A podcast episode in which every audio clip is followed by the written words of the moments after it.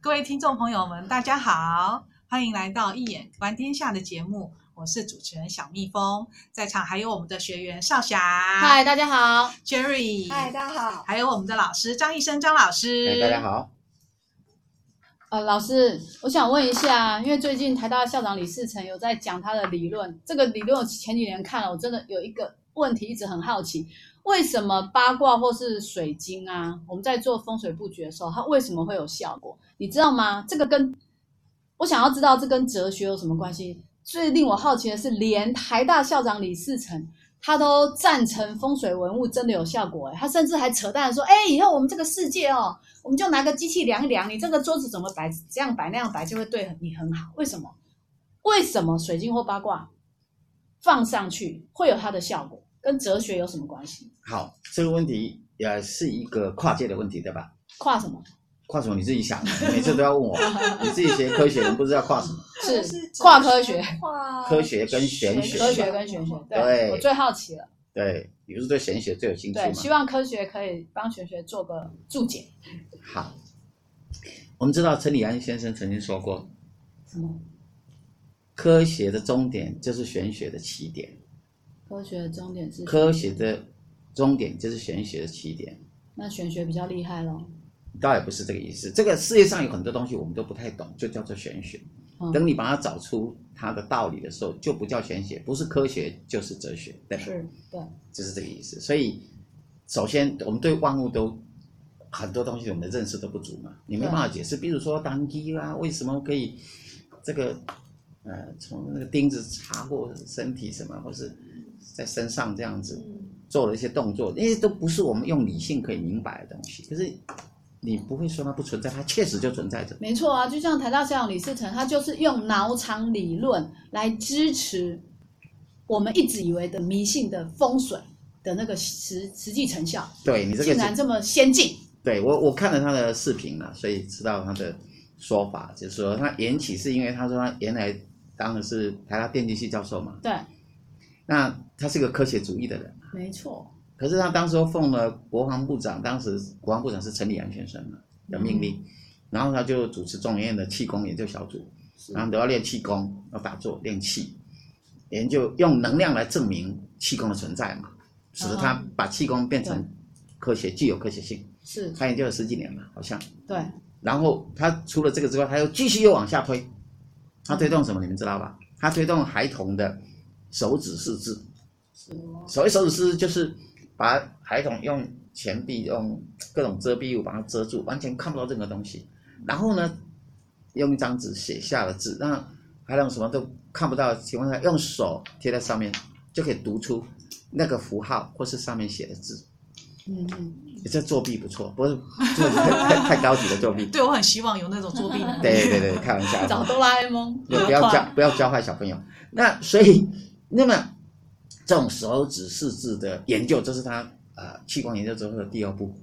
可是接着的一件事情就发生了，很有趣的是什么，知道吗？什么？什么？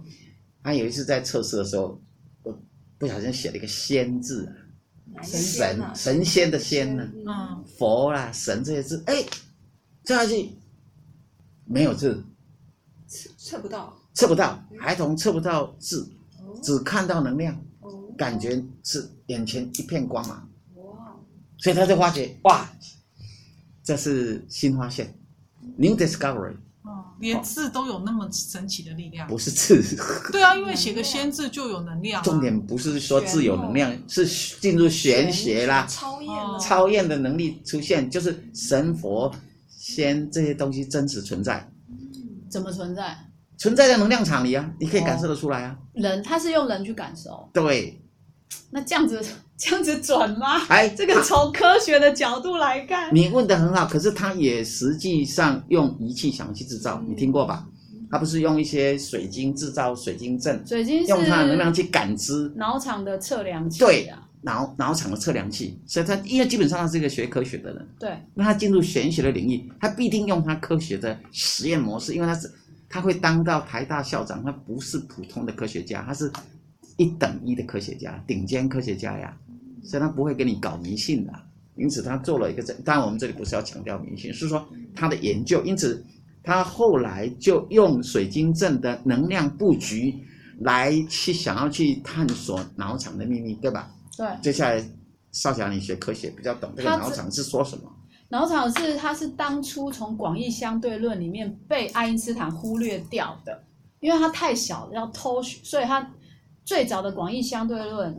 是 Toshin Free 一九一五年就把它 Toshin Free 嘛，Toshin 就是脑场，力量太小，爱而且数学太难，爱因斯坦把它拿掉了。一直到一九二零年的那个一个科学家叫考烫，他才又把这个 Toshin 拿进来算。然后他的意思是怎样？只要物体自旋，其实这个脑场好，不管力量大小，我们先假设，不是假设，它真的存在。它是什么意思？你只要物体自旋，自自动旋转，有它的那个自旋角动量，周围的空间会扭曲。扭曲本来你应该走直线的，你就弯着走嘛。嗯所以牛顿就以为，哎，弯着走一定是旁边有个向心力，其实牛顿的万有引力是假的，它是因为空间扭曲所产生的。可是当初牛顿以为那是万有引力。嗯，好，可是现在到了空气怎样？空间空间怎样？会扭曲，比如那说为什么空会扭曲？就是因为那个偷旋，那个个脑为什么那个脑脑场，那个那个脑场怎么发生的？它是有一个物体自旋那、物体自动之前旋、从哪里自来己旋转。我知道那个物体从哪里来，物体就是空间里面摆一个物体，它只要你有能力让它空自己间里旋面转，把一个物体，它自己本身有某种旋转力量，对，它自己自旋的它话，内在里就有一个自旋力量空间就会扭，曲在你肉眼你是看不到的，必须有有高能力、能够测试能量的人才会感知它那边有能量在旋转。对，而且这个能量很奇怪，对它有三个特性，叫做穿透性。对，就是几乎都可以穿透，穿透所有一连切的铅障碍板什么都可以穿透，你只你有用纸板什么挡它都没用，它对，直只接有穿透水，穿不透。也就是它几乎有怎么讲穿透力对，它就是都会，就是那个磁场都会，那个脑场都会在啦。会在，所谓有穿透性，就是那个脑场那个力道都在，没错，什么东西穿不过，就是有磁场的那个不锈钢板穿过。还有重点是它还有残留效应，你不管怎么切，它那个力道都还在。还有一个特性叫做快速，这三个快速，我们他拿水晶来测，对也都有，对。所以他认为水晶具有脑场的他不止好效像应不止讲水晶，他说你好像用那个八卦的东西，它底下也会有产生那个力量。所以他我就记觉得他好像有得，举这个例子他，就觉得这两种东西是互通的。对，同样的，也就是说，中国人所说的风水其实不是迷信，对啊，很神他奇因为他呀、啊。用脑场来证明说风水的能量是一般人所不能理解的玄学嘛，没错但，很多人把它列为迷信。那西方人当然说这是迷信，因为他们没有这个东西。是全世界风水是全世界独一无二，有的只有中国华人有而已。嗯，不在华人的文化才有，西方文化里没没有那个东西。可是所以他我们当然是这样讲，我们竟然到了最近哎、对最近才有这套理论来支撑这对个风水。对可，是这样听起来就好像呃，科学好像有证明到了一个以往不能证明的现象，给它证明出来了，这是科学，好像有代表了某种科学去证明了玄学，这就是跨界对科学来证明了玄学的存在。所以只有当你你如果纯粹用玄学，你就没有办法去做出任何的答案嘛。但你必须跨界了以后，透过科学的这样的一个实验以及它的研究的一个的那个那个 procedure，你才有可能来证明到底风水、气功这些东西的存在是具有科学性，它是真实存在。这是我我们不是问说干嘛要跨界吗？跨界的好处就在这儿，也就是说，在不同的象限上，不同的维度里去观看、去思考一个问题的时候，可以找出有可能你无法解开的答案，这就可以证明最好的证明。老师，那他这边有一个很奇特的东西，对风水，风水讲风跟讲水嘛。对他刚刚讲那个脑场那个对偷选，对什么东西没办法穿透，水没有办法穿透，对，那水没有办法穿透跟那个风水理论有没有关系啊？应该有关系，因为它好像具有借气的力量，借，就是把它隔开来。水哦，界，对，具有这个界的力量。哦，是隔开的那个界的，对对对对对，对，它穿不过去水，嗯你只要一点点东西，水上面撒一点在那个板纸上，它就那个力道是穿不因过为去的水。它会聚气，嗯，它就把你给止住了。所以这里很神奇啊。可是李世成的的科学实验只能证明一点点皮毛，它不能证明很繁复的理论，对，甚至它连那个这个脑场的脑力都很小很小很小。对，所以那这么小，可是，在风水布局，如果真的只有这么小，有用吗？有有有效布局有这用么吗？小吗？可是李世成他做的就是很小，他说那个脑力很小可。是但是开头风水就还有讲风水阵，风水本身它不是光一个点啊，它必须在每个点里设。那你你拼，比举个例子说，在东北方摆一个水晶，对不对？可能在南方，嗯、摆一个黑曜岩，对吧？那那摆下去，你当然我们一般凡人我们感觉不到它的能量嘛。对啊，但如果你用它的李世成的方式，是科学的模式，它具有一个测试的测试仪嘛，对啊，就可以测试它的能量，因但此是就可以证明他没有办法。法分辨方位，李世成还做不到不同方位用不同的东西有什么不同的脑力，那他还没有这个能力，那那那当然，他又不是风水师，他只是一个科学家他只的能介证入，明到哦有他这的个力力，介，他跟这样就方够。位的关系，他不是，他没有办法他找到。你讲这个太遥远了。他他的专长不是风水嘛？对啊，他的专长是科 学，所以科学家只能用这样来告诉你说，好，那风水中国的风水术确实有这种能量，这样而嗯已。That's enough。他你要叫他好，哎呦，他还在做另一个努力哦，他想要研发一套可以跟外太空可以沟沟通通，的也就是跟仙佛菩萨都可以沟通的临一界啦临界仪器，跟信息场跟信息沟场通的仪器能够沟通的仪器因。为他目前的跟信息场的沟通，比如说写一个先知或佛字，它是用特异功能，是用对人来对测试。没错，当然要用仪器，他现在进化到想用仪器，想要用可是他认为说，将来一定可以跟外太空是外外外在的宇宙的存在可以完全的沟通到。如果能够沟通到的话，你就会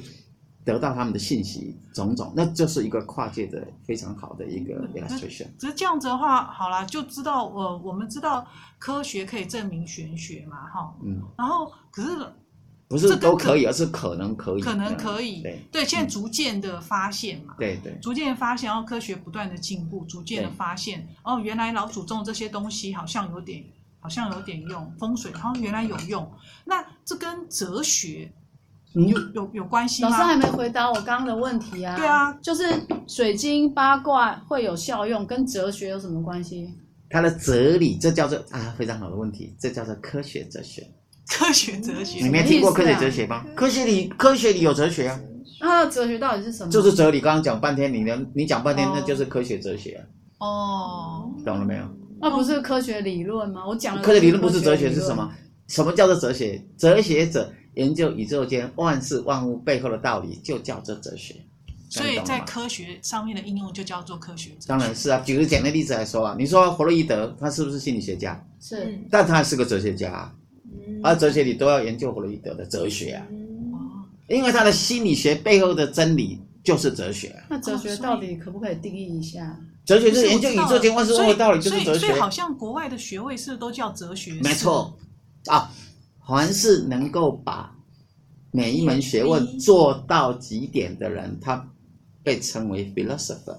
这是都是拿 PhD。哦那我再问一个问题，因为老师既然讲研究宇宙万万事万物的道理叫做哲学，这让我想到一件事嗯。当初伽利略就被他的前辈叫过去，对因为他的前辈就质疑说他的那个他都用数学来算，对啊，他想要去证明说，他说你用数学算的根本不重验证。对我的意思是说，当他的前辈跟他说你不重视验证的这件事，是在探讨哲学吗？就是因为他说铁球跟羽毛掉下来会同时掉到地上，伽利略是透过数学，他说对，会同时掉到地上，他不是真正做了实验，然后就会被人家质疑说你这个你根本不重视验证结果，你只用数学，你这样不是一种好的东西。我的意思是说，当他在探讨这个道理的时候，就是哲学嘛。你你今天有了城市，可是城市背后你要去解释它，把那个理给展开来的时候，它就变成哲学。那你只是验算，对不对？可是你这个验算如果没有被实验证明，对不对？不具有真实性，那是另一回事情了。那感觉哲哲学好像是一个没完没了、不不停的探讨下去的东西，并哎不没是错一个有结论的东西。没错，如果用西方的那个科学的概念来看的话，其实什么叫一般人都会以为有结论的东西才是科学，就是一般人喜欢套用一等于 m c 平方，就觉得我这个叫做科学，对吧？但实际上，科学真正的意义是指格物穷理，用华人文化来讲，就叫做格物穷嗯理。你要把一些万事万物道理不断的探索下去，探索宇宙真理的精神才叫科学。所以就现在像是在定义科学，不是在定义哲所学。以就像是那个啊 t o s h i n Free 啊，当初是被拿掉的。对啊 t o s h i n 今天又脑拿力出是被来拿继续掉的，探索被它爱的因斯真理坦性，拿掉了，所以嗯然后现在又放进来，放到广义相对论里，当就然了不一样。所以西方理论不都是就是一代把上一代推翻掉，重新再提出全新的东西，这样在科学上它都是这样，一直不断的在推翻前者，然后一直提出全新的理论。老师刚刚这样听你一讲，好像科学、哲学都是好理性的东西，那玄学是不是理性的东西啊？不是你刚开始非理性嘛，嗯，你理性无法超越理性的，像宗教也是一种玄学啊，神秘主义嘛非理，性都是嘛玄都是非理性的啊、嗯你用理性是无法进入啊那的，为什么中国人可以掌握掌握什么？掌握玄学啊？你不是说只有中国人有这一套东西？有啊，西方有占星术、西方也有占星术啊，对啊，我只是说风水啦，哦，嗯我那全世界唯一的只有风为水什。么风水这套问的很好，因中国为人很简单，可以掌握所有的文明里边，古文明里面都有易经的痕迹嘛，但唯独华人文化保留了它。古文明的所有的埃及啊，什么希腊、玛雅玛雅玛雅啦玛雅那些都有这个易呃易经的的痕符迹，号可是都都有易经符号的痕迹，可是都消亡了嘛。嗯那唯独华人把它给保留下来了，所以华人文化里的风水跟易经的保持应该有比较密切的关系，所以唯独华人有，西方没有。而且刚刚老师提到格物穷理，原来对是科学，这个我们好像没有连接过。以前一般学习的时候只知道格物穷理，格物因为穷理跟 science 科的学翻，译刚开始日本人就把它翻成科学嘛，哦嗯其实 science 应该翻成格物穷理，格物群理对哦，哦，那格物甚至有群理甚至有学者认为格物穷理就是现象学的目的，现象学就是在格格物物致知致知嘛，李桂良说的格物致知就是格物穷理啊，穷理之后才会致知啊，哦，好 哦，原来这样你懂了吧原来探索科学也是一种格物穷理、格物致知的一个方式呢。对，哦，好，那这样子，喜欢我们节目的朋友要记得订阅我们的节目。喜欢听讲座的朋友，就请将您的联络方式、email 或 line 寄到我们的信箱，我们会将讲座讯息发给各位哦。我们今天的节目就到这里结束，非常感谢大家的收听，也感谢少侠、Cherry、张医生老师的参与。我们下次见喽，大家拜拜再见，拜拜拜拜